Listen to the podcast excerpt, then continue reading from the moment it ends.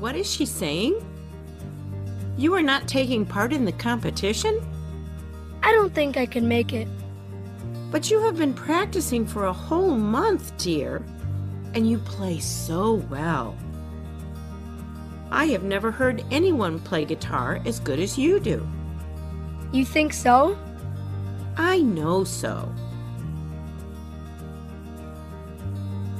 Let me tell you a story of a boy, Jack, who did what nobody thought he could do.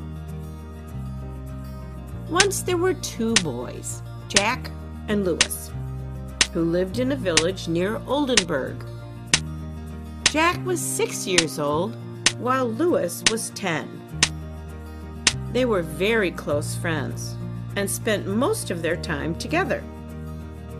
One day, as an adventure, they went a little too far away from the village.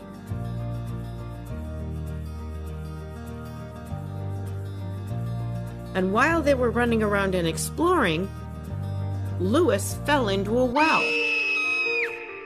He started screaming because he didn't know how to swim and thought he would drown and die. Jack panicked and looked around for help, but there was no one to help them.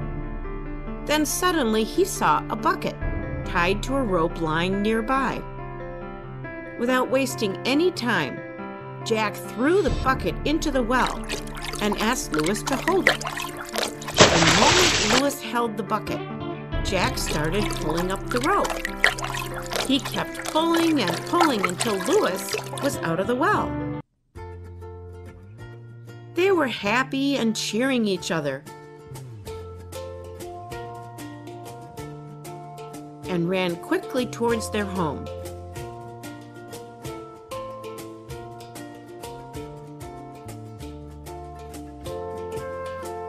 When they told their families and the villagers about the event, nobody believed them. Because Jack was too young and weak to even lift a bucket full of water.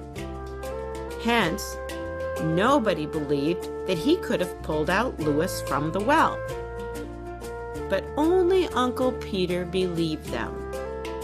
Uncle Peter was an old and experienced man whom the villagers took seriously. So they asked him how could this be possible? Uncle Peter laughed and said, What is there to explain? The boy is already telling you how he did it. He threw the bucket inside and pulled the rope to save his friend. What is strange here is how did he manage to gather so much strength? This was because at that time there was nobody to tell him that he couldn't do it. Even he himself was not in a position to think so. He added, The only one who can empower you is yourself. In fact, you can do it if you think you can do it. The villagers realized then how important it is to believe in yourself. Do you now believe you can? Yes, yes.